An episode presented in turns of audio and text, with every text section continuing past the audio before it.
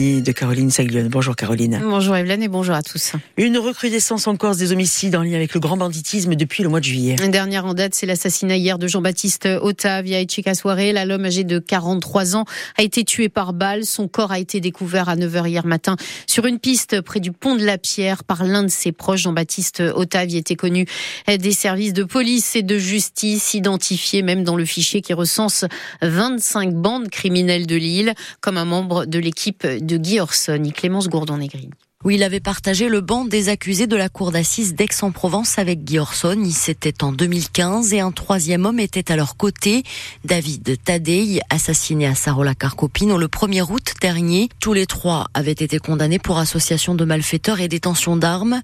Quatre ans plus tard, en 2019, Jean-Baptiste Otavi et David Tadei étaient condamnés à huit ans de prison pour association de malfaiteurs en vue de commettre un crime. Une affaire également liée à l'importation et à la vente de stupéfiants et à du blanchiment. La victime était donc connue pour son appartenance au milieu du grand banditisme insulaire, mais depuis sa sortie de prison l'an dernier, elle ne semblait plus faire parler d'elle.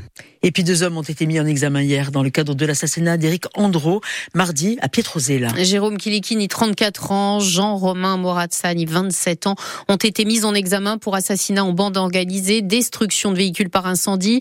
Ils ont été placés en détention. Tous deux étaient connus des services de police.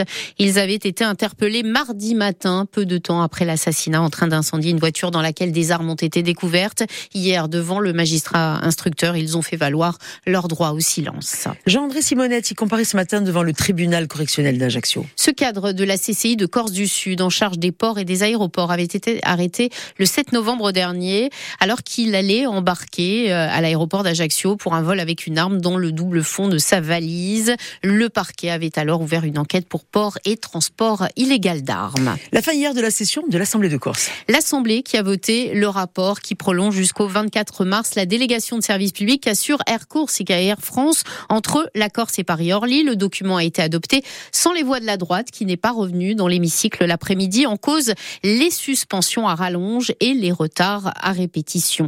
Avant l'aérien, l'Assemblée de Corse a voté à l'unanimité le rapport sur le passage des chemins de fer de la Corse en établissement public industriel et commercial. Et puis en fin de session, une motion critique sur le vote des députés corses sur euh, la loi immigration déposée euh, dans l'urgence par le conseiller Pierre Diong a provoqué un embryon débat avant d'être finalement reporté. D'abord en raison de son dépôt tardif, mais aussi parce que la droite et le PNC n'étaient plus dans l'hémicycle Paul Ortoli. On croyait la gauche de l'Assemblée moribonde, mais elle bat encore un peu. Pierre Diong a désormais électron libre, avait apporté sa candidature à Emmanuel Macron en 2017. Il mange aujourd'hui son chapeau avec la loi immigration et déposé en ce sens une motion. Une indignation qui a aussi mobilisé Paul Félix Benedetti. Une telle loi, en tant qu'homme, citoyen du monde, nous on est contre. Non, je sais que dans la petite politique et la politicienne, on a en face un ministre Darmanin qui est notre interlocuteur et qui a sous-entendu que lui aller contre, c'est aller contre la Cour.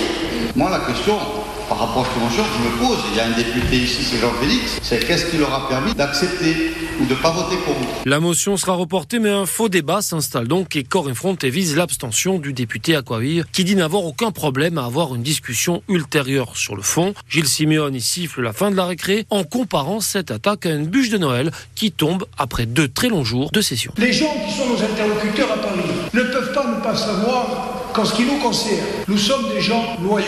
Il y a dans le sac que nous avons sur les épaules des choses qui se ne négocient pas. Nous ne transigeons et ne discutons ni sur les intérêts collectifs du peuple corse, ni sur les valeurs essentielles. La Corse fabrique donc toujours des Corses, mais aussi d'autres formations politiques d'extrême droite, comme Palatine, dont le nom n'a pas été cité. Une nouvelle donne qui va obliger les modérés de FEM à se positionner clairement et de la loi immigration, Aurélien Pradier, euh, les députés des Républicains du Lot, qui était à Ajaccio hier, qui a donné sa position. il était à la librairie La Marche pour faire signer son livre Tenir bon, dans lequel il retrace son parcours. Le député LR a voté mardi euh, le projet de loi immigration à l'Assemblée nationale, passé également avec les voix, rappelons-le, du Rassemblement national. Et pour Aurélien Pradier, le débat est tranché. Les députés RN, dit-il, sont des pitres. Ce qui compte, c'est qu'on ait fait avancer les choses pour les Français. Tout le reste, ce sont des combinaisons politiques que les députés du Rassemblement national et jouer les coucous en venant se glisser dans les pas des autres, c'est leur affaire. Ça, c'est de la politique politicienne. Et je pense d'ailleurs que les Français ont bien vu que les députés du, RN étaient des pitres. Ils avaient voté contre le texte, dit qu'ils ne le voteraient pas, puis finalement ils l'ont voté pour faire un coup politique.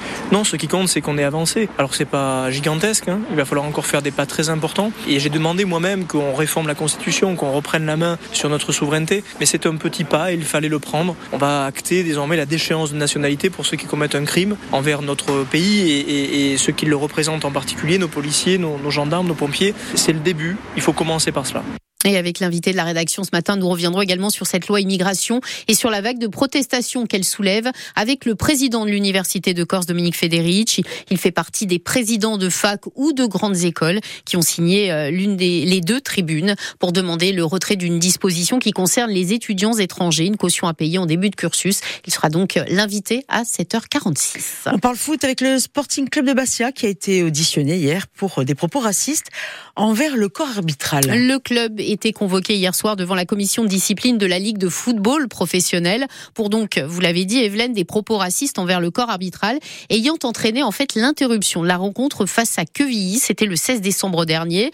Le Sporting Club de Bastia a vu son dossier mis en instruction au 17 janvier. Les faits reprochés au club Bastier se seraient déroulés dans le temps additionnel du match.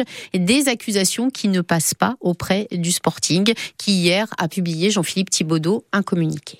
Il est demandé au public de la tribune sud de ne plus insulter le juge de touche. Cette annonce effectuée par le speaker lors du match face à Quevilly avait provoqué l'ironie et la moquerie de tout un stade. À ce moment-là, personne n'imaginait que quelques jours plus tard, le Sporting serait convoqué devant la commission de discipline de la LFP pour propos racistes à l'encontre du corps arbitral. La version initiale des officiels qui évoquait de simples insultes s'est donc visiblement corsée après le coup de sifflet final. Face à ces accusations, le Sporting n'a pas tardé à se défendre et à tacler le trio arbitral auteur de nombreuses erreurs en défaveur du SCB lors de ce match face à Quevilly. Dans son communiqué, le club accuse les arbitres de se réfugier derrière ses propos racistes présumés pour, je cite, masquer une prestation arbitrale que chacun aura pu juger et que tous les observateurs ont pu constater. Mais là où la situation se complique pour le club bastiais, c'est qu'il est déjà en sursis et menacé d'un retrait d'un point pour des actes à caractère raciste lors du match face au Paris FC. Déjà sous pression en championnat, le Sporting risque de voir ce sursis tomber et même plus si la commission de de la LFP décide comme souvent de faire un exemple avec le Sporting. Réponse le 17 janvier. Voilà, réponse donc le 17 janvier, puis toute l'actualité bien sûr sur nos réseaux sociaux, sur Bleu, RCFM. Tout de suite, place à la météo avec l'élément perturbateur du jour qui reste quand même le vent.